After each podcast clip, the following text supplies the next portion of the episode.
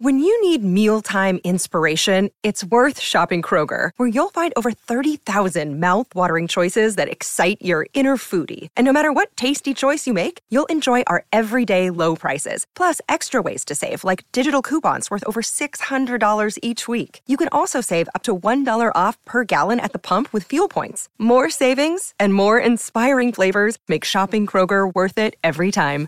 Kroger, fresh for everyone. Fuel restrictions apply.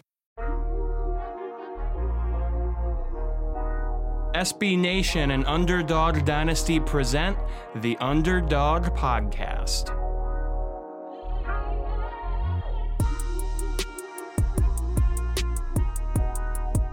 And we are back with another edition of the Underdog Dynasty Podcast, AAC edition. My name's Dan Morrison. That is Emily Van Buskirk. How are you doing today, Emily?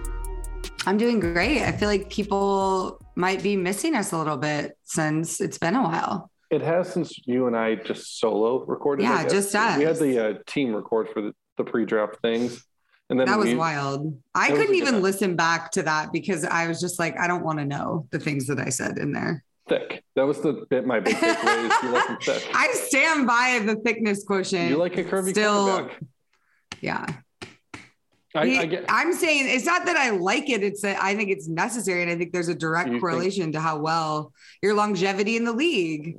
I think that's I think not directly unfair. correlates. Sturdier people are going to be sturdier, mm-hmm. is I think yeah. another way to put that. Right. You know, it's uh, just more fun to say thick. Thick thighs is. save yeah. lives. I know what you're getting at. Like a big Ben Roethlisberger type, he can be injured and play yeah. through because he's a big enough guy to ignore it sometimes. Mm-hmm. Whereas a, uh, mm-hmm. a let's say Kirk Cousins type might not be. But he yeah. hasn't had injury issues, so I'm not going to put that on him. But like, know, well, it's not that they won't, ha- but they won't take the risks. Marcus you know? Mariota it's like, out. Marcus Mariota struggled with that kind of thing. He's a little older sure. guy. Sure. Not, he's slight. He's not little. He's, yeah, he's like he's six, slight. six three, but he's not like he's not jacked or anything like that. Right. He's just not a big and that and that's the my issue with that is I was looking up weights and heights just today because I was having a discussion about Grayson McCall. And at, at, first glance, and like I test, hmm. having seen him play in person, I think he's a pretty thick quarterback. But I look at his height, he's 6'3, 210. It doesn't. I wouldn't have even had him that big. Like I'm only I know, on TV, right? Like he's a guy but who he, I love watching. He's like but. he's sturdy and he's really fun. I think he's going to be a good. He's definitely being slept on a little bit this year, but anyway, so it's not always a stat thing. It's a gut feeling. It's it's an eye test metric. So you just kind of have to. You either know what thick is or you don't. But it's yeah. some some guys have it. Some when don't. you see, and you know how to spell it when you see it. Is it two C's? Is it three C's? Is there a K in there? If there's a K in yeah, there, you're there, like there, yeah. That's the uh, hefty lefty Jared Lorenzen kind of. uh, Oh, no. well, we hope you guys enjoyed that mega podcast because it was fun. It was good. It was fun. I wouldn't hate doing it more often. Those guys, there's just got to be a good reason for it. And like, hey, it's August 1st. Let's do a mega podcast. Would just be mayhem. But uh, let's just do one for my birthday in August. That'll be fun. Sure, sure. You guys, you guys can just roast me the entire time for like uh, every take I've ever had. How old are you turning, Emily? no, we're not doing never, that here. Never, not, not on this platform. never on any platform ever. okay, fair enough. Uh, we're going to talk a little bit about the draft and draft and what happened for the AAC mm-hmm. specifically in a little bit, and maybe even a little broadly speaking. We'll see how it goes. I can't promise we don't get on tangents. uh, just can't do it. Um, but first, we've got a couple other things to talk about. The first is a little bit of a newsy item just to get out there. Uh, we know that Cincinnati, Houston, UCF are leaving the AAC. It's been news. We've known that for going on a year now not quite a year, but like nine months, whatever it has been. Mm-hmm. Uh, it's officially going to be for the start of the 2023 24 academic calendar. Which they is are- crazy. I did not think it would be that quick. I know you guys, everybody thought that. I am shocked. Yeah, this was the expectation because so the expectation was that the playoff format would be changing and Texas and Oklahoma would be leaving for the SEC right away. And the Big 12 was going to need to backfill right away, too uh, mm-hmm. that's all been put on hiatus. So there's going to be like this awkward transition period now where those three schools are in the, with Texas and Oklahoma and the Big 12 for a little while too. Also, BYU's moving in; they're independent, easier for them. Doesn't really matter. Uh, right. They're paying each. Uh, 17 to 20 million dollars is the number being reported. I think first by Brett McMurphy uh, was the first person to report that. Yeah, it's weird to see his name with Action Network HQ. That it's it's cool. guard. I was expecting Stadium. Yeah, but yeah, I yeah. don't pay no, I, I got to I got to hang out with some of the Action Network people, including uh Darren. Ro- wow, why Darren can I Rovell? not say his name? I Rovell? yes, I was thinking Norvell because I was looking, I had okay. just been looking at it. Anyways, Not Darren to- Rovell. Yeah, I was gonna say not to immediately like cut you off. What's he like in person? Because his Twitter's frightening. it was funny. Like I, I was at this. We had been invited to their happy hour at Circa, and so I, you know, I went because I know one of the girls, Samantha, who works for them. So I was excited to see her, and then I went with a couple friends, and so we met, you know, some of the higher ups, and then um, Darren Rovell was there, but he got in the pool Mhm. like pretty early on, so I didn't see him right exactly what I'd expect him to do. Is be guy yeah, it's pool. all over Twitter. Like there's a video of it, but like he say, got in the pool. Yeah. Let me see. He's got a couple of the cringiest tweets of all time, and I think he does it on purpose. But do you remember that time on the anniversary of the JFK assassination? He posted a photo of Oh, JFK's no. head being blown to bits, like before you'd poured your.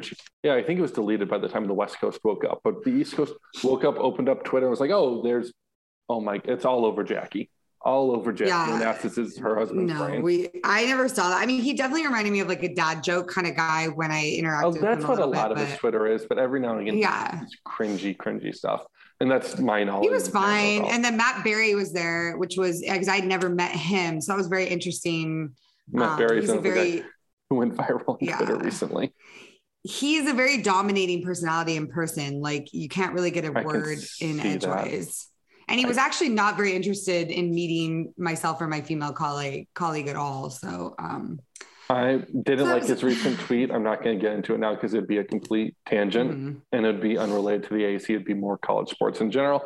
Uh, but based on that recent tweet, it doesn't surprise me because he seems like an old Yeah. school kind of do it the way it's always been. Don't change how I like it kind of guy. Right. It was he it was whatever. But I, I will say the Action Network people were great. I'm excited to see kind of what they do. And you know, we pitched our Joey Chestnut thing to Mhm. them and um we're I, I just I think it's really cool. So it was a great party. It was really fun to meet them, see them. I I was surprised though, I didn't realize Brett McMurphy was working with them. Um so when I saw that tweet that you're talking about, I was like, oh, okay. Um, you know, it, but it it was yeah. caught me off guard that he was working for them in that stadium anymore. Doesn't Yeah. A lot of moves this offseason, especially Yeah. for media. We're gonna see a lot of stuff, but exactly. Definitely surprised that this is going to be happening in 2023. Not surprised by how much money it's going to No. take. Not at I- all. It's uh the so I, we talked about on this show before that Mhm. the AAC was reported, according to the Houston Chronicle, reportedly seeking 35 million. This is about Mhm. half of that number, give or take. Uh, a lot closer to UConn paid 17 million when they left. Uh, so the 17 pre- to 20. So, so I mean, that's you know what that is. That's UConn set a precedent when they left, and the AAC Mhm. might have stopped more, but the lawyers said no. Precedent said you want to call Yeah. inflation, we'll give you an extra million or two. right. Exactly. I think 20 is, I mean, this is just so, it's crazy to me that we're even having this conversation about that much money with Mhm. everything going on in the world. So it's like, to me, this is like an insane thing to be talking about, but like, What's wild? Here we are. Like, it's such a drop in the bucket for every like. First I off, mean, because so the three schools leaving see as an investment because they're going to the Big Twelve where they're going to be making more annually, just Mm-hmm. inherently. yeah, This media deal's bigger there. Blah blah blah. Don't get it right away. They'll transition into getting the full amount. The way, like, do you know Rutgers still doesn't get a full Big Ten uh, payout? A de- like a decade yeah, because later. they're Rutgers and they're the worst. I, yeah. Oh, but they're, I don't know why the Big Ten got them. Other- I do now. We want the New York media market because Rutgers is a New York school. No, it's dumb. Literally, people could not care less about Rutgers. gonna say, I'll tell you that. like, I know that you, I also know why they got Maryland because we got to get the DC media mm-hmm. market. Yeah, how'd that, like, yeah, I mean, Maryland at least has a little more like history and tradition, and like and it's all don't dead now that they're in the Big Ten because it's, it's, gonna come impossible back. to be It's competitive. gonna. Mike Locksley is gonna have this program on the up and up. Trust me. not, not to He's turn the this dude. into a Big Ten East podcast, but it doesn't matter. You would how- love nothing more than to do that. I feel like. Okay, I'm gonna say what I'm gonna say real quick. It doesn't matter how good Maryland gets because they have to play Michigan, Ohio State, Michigan State, and Penn State every year, and the odds are, it's just historically impossible to be better than all four of those for Maryland. Of course. I don't think they're ever going to be pinnacle of the conference, but I do think that Michael Locksley can get them to a place where they can do some damage against those teams. Like it's going to be like, oh, we have to go to Maryland team, this sure. week. Yeah. yeah. I think they're gonna they're gonna cause problems. They're gonna make it more difficult, and teams are gonna have to be more prepared when they come into the stadium there, uh, Maryland. Because right now it's a little bit it's been a joke, right? And Locksley yeah, is like up. not that guy. Like he is. I think it's. I'm excited to see the the state of how that turns around. So he's an excellent recruiter. Um, he's a dude. I like him. Anyways, he's, he's got some talent in there back to what I was back saying. Back to our though, AAC schools. Yeah, back to my two minutes of news. I think we're in minute 10 of. Um, yeah, so they're leaving for that amount of money. It's similar mm-hmm. to what UConn paid, blah, blah, blah. That's all checks out. Uh, that would leave the AAC at eight schools for the 2023 season. Mm-hmm. That's why I don't think that they're going to let that happen. I think they're going to. The rumor is that the six CUSA schools coming over are going to be added before that year. July 1st, right? That's what. July 1st of 2023. Yeah. Yeah, nothing's official official on that right? But usually these rumors have have been true. So the whoever's rumors, getting this yeah. information has been doing well. The rumors are pretty accurate and logically it just makes sense. The AAC is not going to want to play a season with eight teams. It's just a I mean, I would love it because it'd be less work each week for me, but focus a little bit more on the team still there. Yes, it wouldn't be as so crazy, but but it doesn't make it's not a good of idea. course. It's um, not good for fans. It's not good for football. I get it, of course. So yeah. we'll we'll be looking to see when those six schools make it official that they'll be joining, which I'm sure will be coming soon. That news has to be. Yeah, I know CUSA can't be far real, off. CUSA made it a pain in the uh, backside for the Sun Belt schools to leave, where they were like refusing to negotiate a uh, buyout settlement, mm-hmm. and uh, those Sun Belt schools basically said, "Well, we're gone." And the lawyers can handle it. So hopefully, CUSA like doesn't do that again with these schools. Because, yeah. But who knows? Maybe they're just really embarrassed and digging their heels and they're going to be like, all right, let the lawyers handle it, but you're going to have to say it. I don't know. say it. Who knows? It's a possible saga.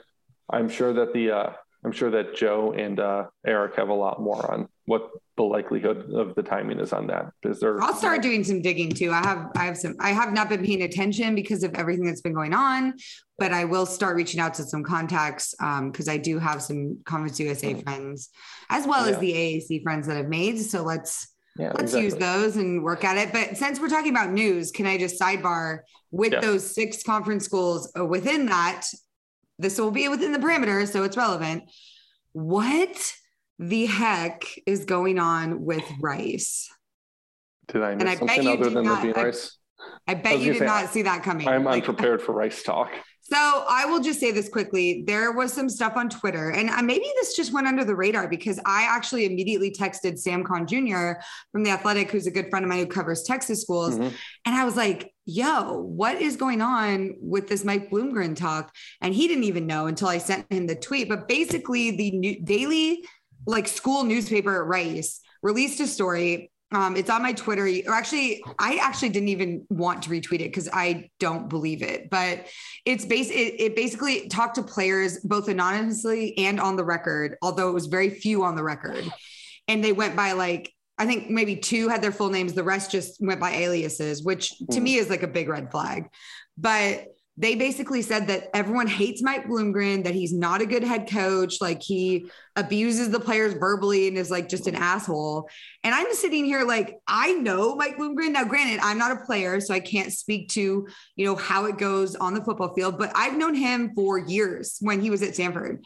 And as a female in this industry, you you find out pretty quickly like who are the good guys and who are not the good guys because of how they treat you you know how they act and like you kind of see pretty quickly through people. And bloomgren has been one of my favorite coaches that i've been around has always been respectful and helpful and i have not heard these things from players ever before. So i'm sitting here reading these things like what is going on? And i just didn't know if you had seen that or no and i'm like I'm listening to, but I'm also like trying to find. I know it you're trying quick. to find it. Yeah, I, I could, cannot. I, I can't find it. I'll send it, it to you. This was. I'm looking at. This Chris was a little while ago. Twitter right now, and he doesn't have anything about it. It doesn't look like. Oh my god! Fun fun fact. Just now, Gary Patterson just sent me a message Twitter. Hook 'em. I just opened my Twitter DMs to go find this, and the first one is is Gary Patterson. I love Coach. I love Coach Patterson. He and I go way back. Okay. Haven't heard from him in a minute, but I want to have He's him had a little bit of a about. transitional month or two. Yeah, Uh, Can we talk about this, how though, weird he's he looks in orange? How weird it is? I I love that he embraced like his music and all that stuff and like went for it. So here's the article. Let me see if it's still up because maybe Not it's been taken down. Yeah, here it is. I'm gonna send it to you. It's it's in the Rice Thresher. And it's, it's the Rice University student newspaper. I've, and it's the title is I've always loved football until he came. Players say Bloomgren has lost the locker room. Mm. So I'm gonna message this to you right now It's and also see. I mean, you could it's sometimes hard to tell because there is a transition going on right now in the way you coach football. Where if you're old school, Right. it is a lot of guys don't want to be coached in that old school way, which I wouldn't have wanted to be coached in that old school way because I don't like getting yelled at. Like, and- but like, I'm like is a- tough, tough. football, You know like- what? Like, but like that's the thing is like some coaches do coach like that. I don't. I'll. I don't know if I should take There the time to just no read that straight up coach- while we're on air. right There's now, no coach in college football that is using compliments to get things done. Okay. This is just not the sport for that. And I think if you came in looking for PC, Gen Z Well- feelings coaching, that I- is not, there's definitely different football is. styles still though. Like there's the style that's where fair. like there is a style where it's more positive reinforcement versus negative, but it's football. I can't imagine that no one who plays FBS football, no matter what the school is, and Rice is not a football school. I don't know if that needs to be said. It's not really any type of sports school. It's a academic school, which that's I should say it's not bad to be an academic school. Tulane, bunch of nerds. also going to go on the record and say nerds. this as a sports writer who has tried to get players to come forward with things like this in other programs, Stanford, it is extremely difficult to get guys to speak out. So the fact that some people went on the record here actually to say these things, and there was this many people that like it's tough. It's like it's I don't. I, that's really suspect to me because the guys that I know would not like Mhm. do that. It's reminiscent of what happened at Hawaii over the offseason, to be honest, with Todd Graham uh, in the uh, SF Gate Yeah. article, where that was the first time I've ever actually seen guys go on the record at all for like yeah, coaches mean or like rude, bullying, whatever you want to call it. And like that obviously blew up big time in Todd Graham's, uh, in the Hawaii program, I should say, not just Todd Graham's face, but the Hawaii athletic director, there were calls for his resignation after that because he has done some things, not to derail us and talk too much about Hawaii, but that was, he's done some things that derailed the program. That was like this microcosm of it. And that led to like a state senate hearing about what's going on at Hawaii football, which is never where you want your thing, to, your program to end up is in front of a state senate explaining what happened. But yeah, it's very reminiscent of that. Uh, I will read that article not while we're not on the air because I feel like right. We can so- talk about it next time. I was gonna say I just that, I was gonna say that's bad audio if we're being honest. Is me going Yeah, Um, I'll just say this. I know Mike Bloomgren. I've been around him. I've covered He was a Rice when he's been there. those who don't Yeah. I covered him at Stanford. He was the offensive coordinator under David Shaw for many years. Um, you know, he's a he's a good like as far as I know, he's a good guy. I've covered him at Rice. I've never come across that problem in any of my dealings with the players or the administration or anybody. So I don't believe this for a second, and I would be very cautious with what we read about it and what's actually true. And that's the only place I've seen it reported. The SF Gate one, like I said about Hawaii, immediately blew up all over the place. Right, right. Like, which tells you there's. But that shocked me too because I- it. I know Todd yeah. Graham. we talked that about shocked that me as well, but- I did. I don't know if we did on air, but we definitely talked. Yeah, we that. did. We did. We talked about it, and that it's still still shocking because he was not like that at ASU, and I don't know if this was just maybe because he was very desperate to like be back in coaching, and he just Yeah. went ar- you know I went think- about it the wrong way. yeah. I don't know. I think losing and stress also brings out certain things in coaches that you don't always see. Mhm. You know, which is what I was worried about with Sark at Texas. Like the stress that that job has, I really am afraid that it would bring back some demons for him. So like, I'm I- still nervous about that. and I think that's like I hate when we break down people based on their like I know. stuff like that. And but uh, like uh, Ian Rapoport, the NFL reporter, when Matt Corral got drafted, and you're not a huge fan of Matt Corral, and I know that, but he framed why did Matt Corral slide as Well, Matt Corral has drinking problems, which was like he partied a little bit when he got to Ole Miss, which like that's what people do when they go to Ole Miss is they party a bit. You know what yeah. I mean? And then I, you know there what? he goes, and he goes. He also admitted he has depression, which like that doesn't seem like a reason why anyone should slide. And like the framing of well, he admitted it. That was the issue is that he admitted it, not that he has it. Like those things I didn't like, but like they are things that happen. Yeah. You know I mean, I I know it happens. I know this stuff goes on, but I just I wanted to speak on it because I had personal reference for that specific one, and it was something I was very surprised about as a as a school that's coming into the AAC. If there is going to be turmoil like this within the program, this will be interesting to watch as they come in um, to a new conference because that's even harder to navigate. So you have to wonder if if there is any claims to to what these people are saying if they're going to investigate it if they're going to if there's going to be even more shakeup like you you want to keep an eye on stuff like that with new schools that are coming in if there's turmoil like that. So um, i thought that was interesting that that rice is going through that. So all right that is enough about our news pieces. I think we all learned a little something from our little our new session there but let's move on to the nfl draft Woo. so much to say i'm sure everybody out there enjoyed it. I, I'm very curious to see your thoughts because obviously I was there, which was beautifully, frighteningly terrifying, but amazing. It was a lot of emotions. So I'm curious what the experience watching from home was like. You know, was it did you was it good camera angles? Was it good feed? Did you get a good feel for like what it what it was like there? It looked like it was happening in a, like a sunny tunnel to me in a way. and maybe that's like not Actually the, very like mm-hmm. in so like mm-hmm. I should mm-hmm. say I had the uh, ESPN broadcast on muted because okay. I don't like Mel Kiper and what he has to say as a rule, and okay, I don't. I actually just don't like the way ESPN uh, pundits often talk about things. Uh, and I actually had a uh, a stream going on that was more laid back. Uh, it was still ESPN. It was an ESPN stream, but it was like Spencer Hall and Mina Kimes and a few other people like that, where it was just like they didn't feel the need to be buttoned up and they were just kind of joking around and goofing. And like that was pretty fun because they're like, they're like, oh, someone just told me the next pick. I don't think I should say it. Then they're like, who, like, someone just told me, who do you have? And they're like, oh, we got different picks here. Which one of us was like, who's, whose source is dumb? And that was fun. But uh, yeah, that was only like day one I had it like that. Well, yeah. So this is, listen to this. So we got to Vegas. Let's see. Kim got there Monday. My other coworker got there Monday. I went, ended up going Wednesday because I could not deal being there that long. It's too much to be in Vegas. So they're there. They do the whole preview walkthrough, which was great because they got to see the red, the purple carpet, and they got to see the stage and everything before. So we were able to give people a, a sneak peek.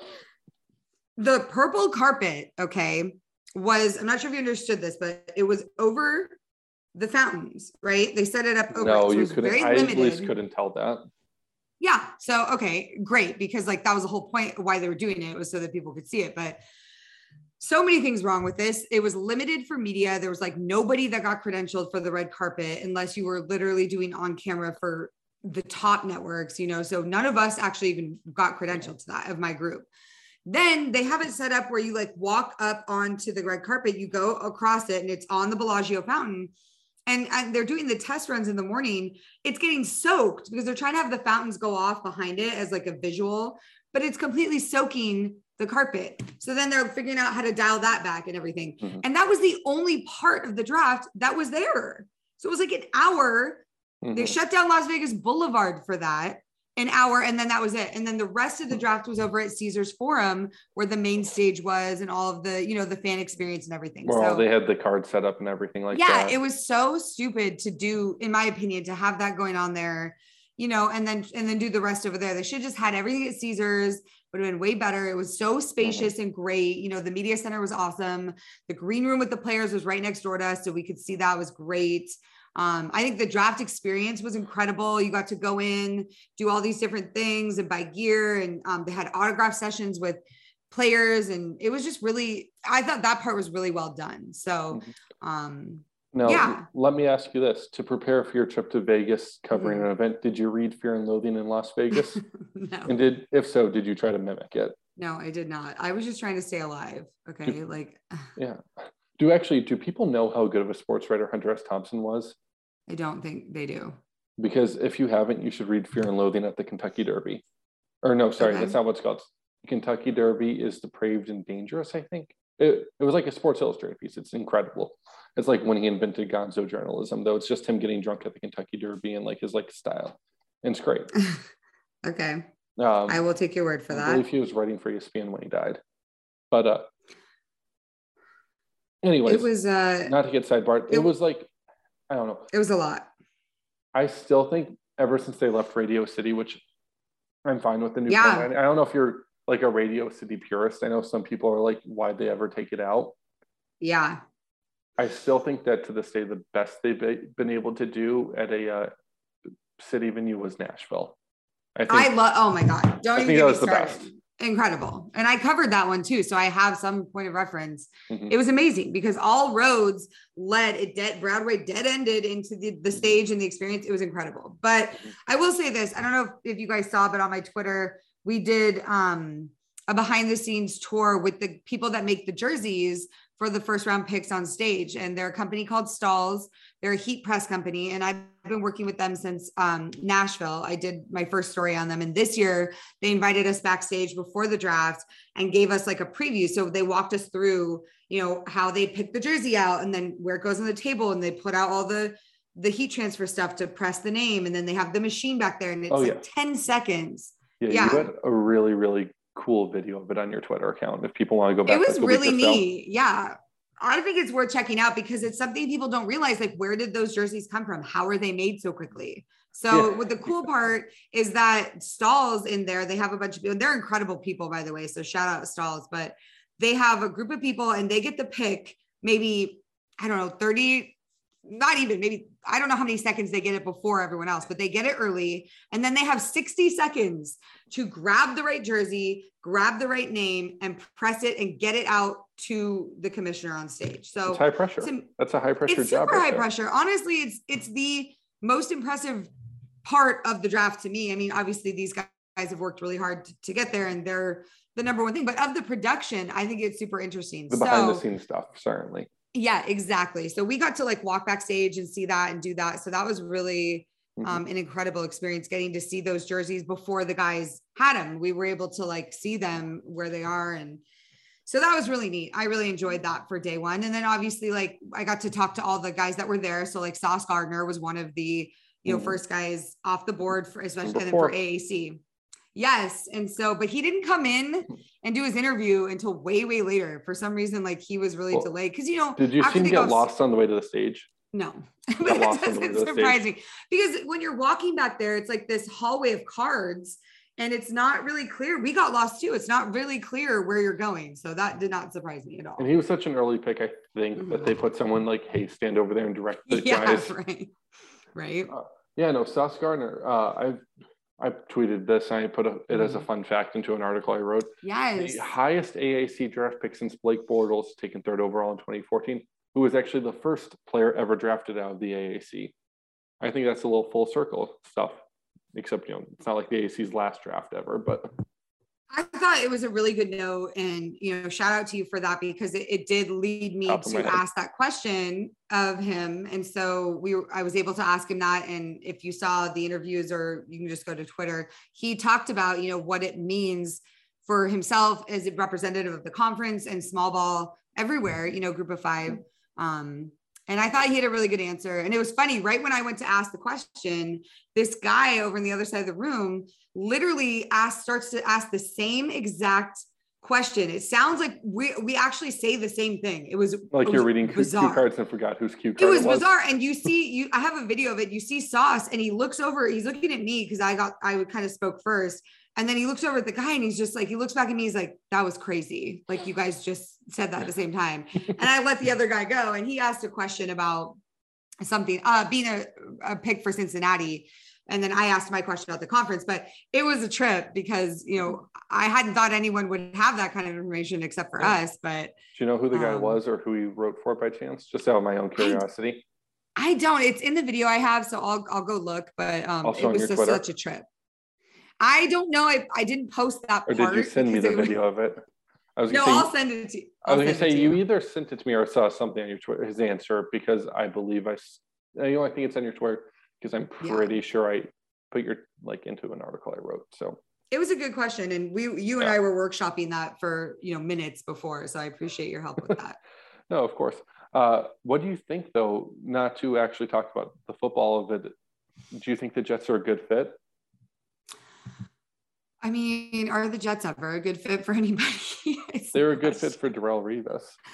Yes. Okay. So, I think it's. That was a I don't think ago. that the Jets know if they. The problem is that I don't think the Jets know if they're a good fit for somebody. So I think time will tell. I'm so apprehensive to be like, yeah, this is going to be great. Like, this is going to work Mhm. out. We don't know.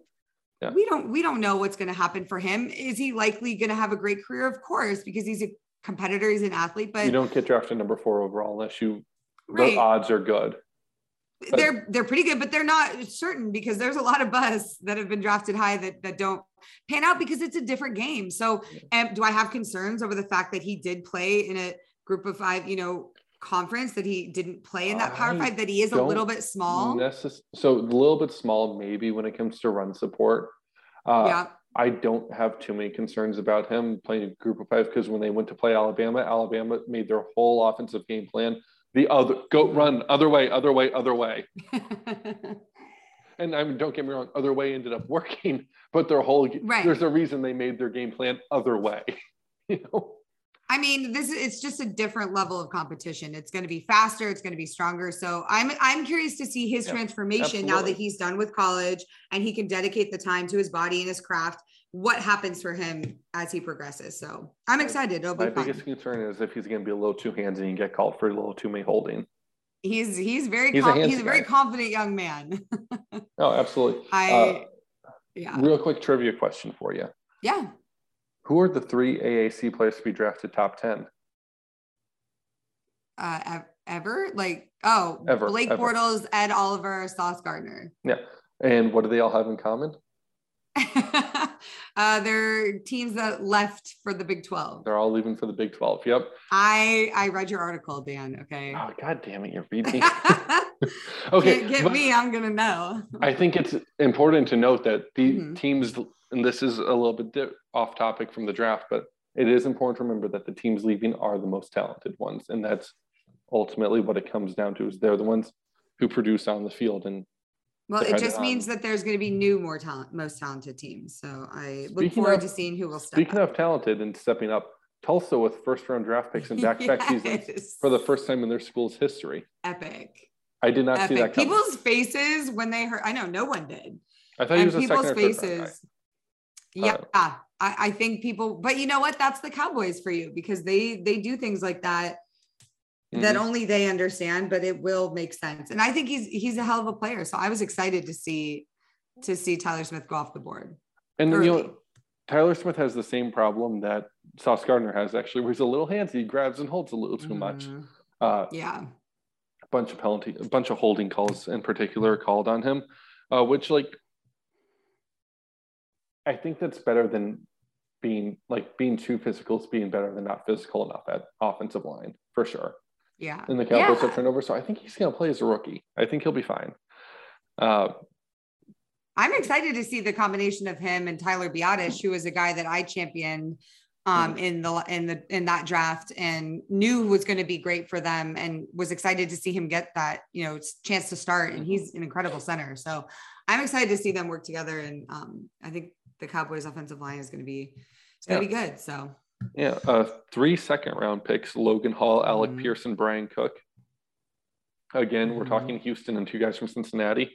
Any of those jump out to you? Uh, I was excited for Alec Pierce because I, as much as I don't like him that much as You didn't like, like how a person, Dame, yeah. his, yeah, I didn't like his personality. I do think he's an incredible player. So, um, I love to see to see him I- go to a team and I think that's a good landing spot for him in Indianapolis. Mhm. I thought it was a little bit of a reach in the second round. I thought, I think that Alec Pierce's athleticism is a limiting factor. That's all. Mhm. Good, technically sound wide receiver. He doesn't, to me, have as much upside as other guys do. yeah, Uh, as Logan Hall, I think, one of those guys the NFL loves because he's a high upside guy in that same Mhm. respect. If you look at him, he, you go, he's got all the natural tools to be great, and that's why he was very nearly a first round pick. Yeah, he was close. Mm-hmm. Uh, I want to talk about the third round guys. I Yeah, know Desmond Ridder. Yeah. Yeah. Uh, Desmond Ridder, all the quarterbacks fell off a bit. Some people had Oh Ridder as a first round guy.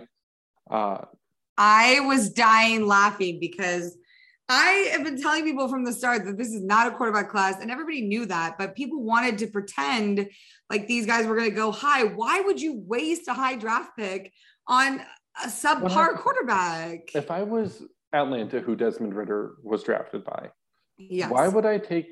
First up, don't take him in the first draft. You can in third. That's a basic rule. Hey, Bill Belichick Yeah. drafting Cole Strange in the first round.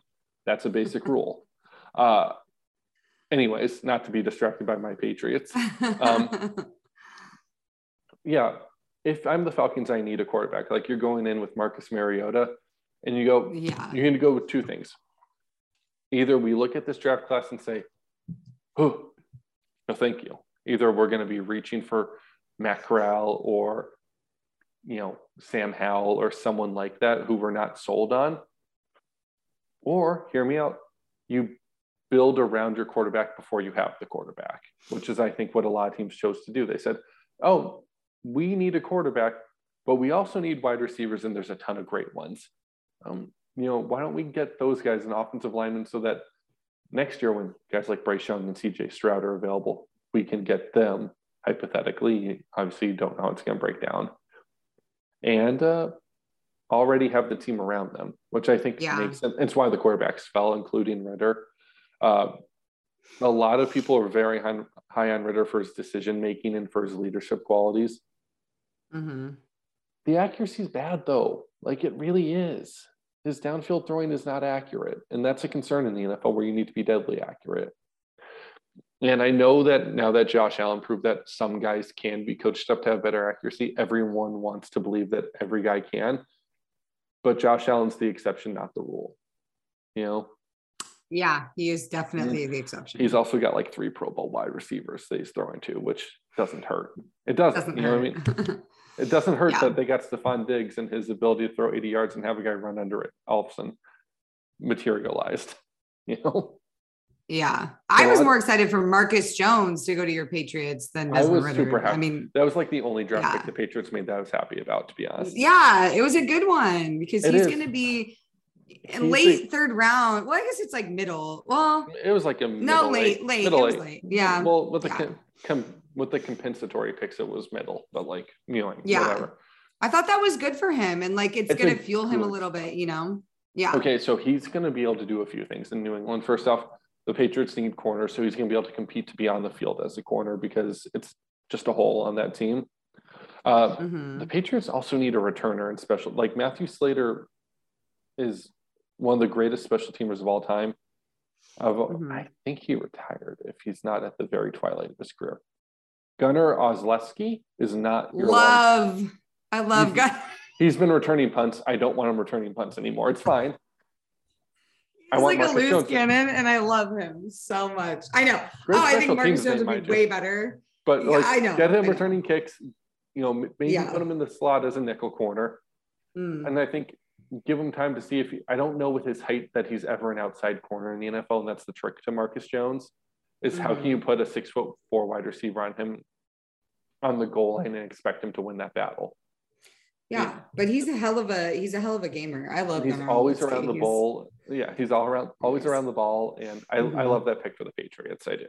I do. That was one of my favorites. Honestly, if we're talking about favorite AAC picks, it was that one or it was Calvin Austin in the fourth Mm. to the Steelers. I That was a Was- steal in the fourth, I think. yeah, I am I think- very excited to see what he does. I also think uh, your Bay Area 49ers with Danny Gray in the third was an interesting one. Yes, I actually like that for them though, because Danny Gray was a guy I was looking injury forward. issues, but Yeah, but I was looking issues. forward to seeing him with a team that values offensive weapons like that in, a, in an untraditional way because I don't and I see think him as very traditional. You it know? looks like Deebo's probably moving on. We don't know, but I, who knows? I'm so he, tired he of asked that. for a like, trade. yeah, not to get too NFL rumory, but either way, if the way they use uh, Deebo Samuel is any indicator, Kyle Shanahan knows how to use a good wide receiver. I'm also like, them. can the man just live? Like, can we just like let him live? Like, I Yeah. swear, people are like God, it's become Deebo mania. I'm like, let the let the man go. Like if he wants to go somewhere, people should just be able to go. Like if, if Well, they're that's you not know how there's a contracts leg- work.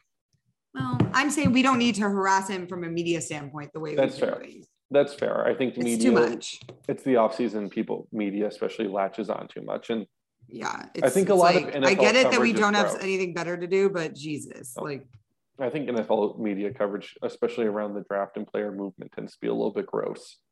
yeah. But that's just me. Uh, I thought Jerome Ford going to Cleveland was an interesting spot for him. Staying, Mhm. staying in Ohio, really good running back room. So maybe a little tough to find the ball, but a Mhm. good place to learn and develop at the same time. Agreed. It's going to be really good. I liked where all the the lower round guys pretty much Mhm. landed. Like I didn't have any. I thought the AC did really well in the staggering of like where everybody went. Mhm. Good matches for them. Like I think of all the conferences, they were the most consistent with. Oh, okay, that makes sense for this guy. Mhm. That's going to be a good fit for this guy. So Yeah, I liked no, it. It was a, it was a good draft. It was a good draft for the AAC. I feel like you should be happy. I, yeah, it's Uh, I assume you get the press releases like for immediate release emails from the AAC. Mm-hmm. There's the one with I think they said in one of those that it was the uh, for back to back years that most uh, players ever Mhm. drafted for the conference with 19 total. So yeah, Yeah. the AAC is in good shape as far as that's concerned. The question is, will they be in good shape once Cincinnati's nine draft picks and Houston's three draft picks, and UCF had one draft pick too uh, this year? Though Well, often have more than- Memphis, Memphis had Memphis you know, and SMU had a few guys drafted each. Yeah, so I think I tweeted something about that. Memphis set a record for something. I'd have to go back and look, but they they did very well, and I think that and the SMU stuff, like you said, bodes well for the conference because when Memphis can step up and be strong, and there's a lot of talent on Memphis rosters, it just doesn't always translate into wins during the season. But I think we're Oh. going to see a shift in that now. The yeah, the trick with Memphis is I don't think that Ryan Silverfield is going to be in that job for too much longer, and that maybe is like unfair to like predict right here. But like Mhm. You know, I think that he is in a position where he needs desperately to figure out the defense, and he's also suffering from uh, the comparisons to the two coaches before him. They're Justin Fuente and Mike Norvell, who both did very well. You know, Fuente turned the program into uh, an AAC power, and Norvell took them to the Mhm. Cotton Bowl and actually won the conference, you know, outright. And Right. unfortunately, when you follow up that act and you, even if it's not your fault that all the talent immediately graduated and you have to kind of reset the roster a little bit, Mhm. people are going to notice that you went from being 10 and 2 to 6 and 6 you know Yeah. and they're going to get antsy and like I what's wrong this year this? is this year is going to be It's a very telling year for him. and he's yeah. got a new defensive coordinator because mike MacIntyre took the FIU, uh, fiu job yeah and he's got a new offensive coordinator in his Mhm. second year. So, and or no, in his first year. Wait, was Cramsey there last year? No, thought- i thought I can't was. remember. Yeah, i maybe thought he was Yeah, um I I kept losing track of all the years. either either way, he's yeah. got a still a very young quarterback Yes. in again uh, Mhm. you're replacing calvin austin who was by far your best player uh, the identity you had under Mike Norvell as a running spread team is kind of gone because you can't run the ball like that anymore. There's concern. yeah, No, that's not to get sidetracked. We'll do at some point this summer, I'm sure, uh, individual team previews where we can talk more deeply about those things. Mhm. But Memphis and SMU do have to rise and be the top of the program and the top Yeah. of the class and like be clearly very good. I think in the coming. And years. I'm not worried about SMU because Rhett Lashlee, like I said, is he's full of energy. Really They've been so yeah, they're so hyped up there. I was really bummed I had to miss the spring game, but I could just feel the energy all the way from here. So I am excited for that. And they're- But Uh, did you see the SMU tweet where they put a gold Trans Am in the tweet? no, Because it was per- it was Chef's Kiss perfect. so their, their is, Twitter game is for very those who strong. don't know what Eric Dickerson might have been driving uh, back in the day. Gold Trans Am. I like it. uh, yellow Trans Am action, and that was a little pre-death penalty SMU action. Hey, we're in a new era with NIL. Rock and New roll. era, new time. All right, well, let's switch. That's what we got for the draft. It was great, exciting. I hope they never do it in Vegas again. Um, I'm sure they will. I really, I can't, I won't do it again. I can't.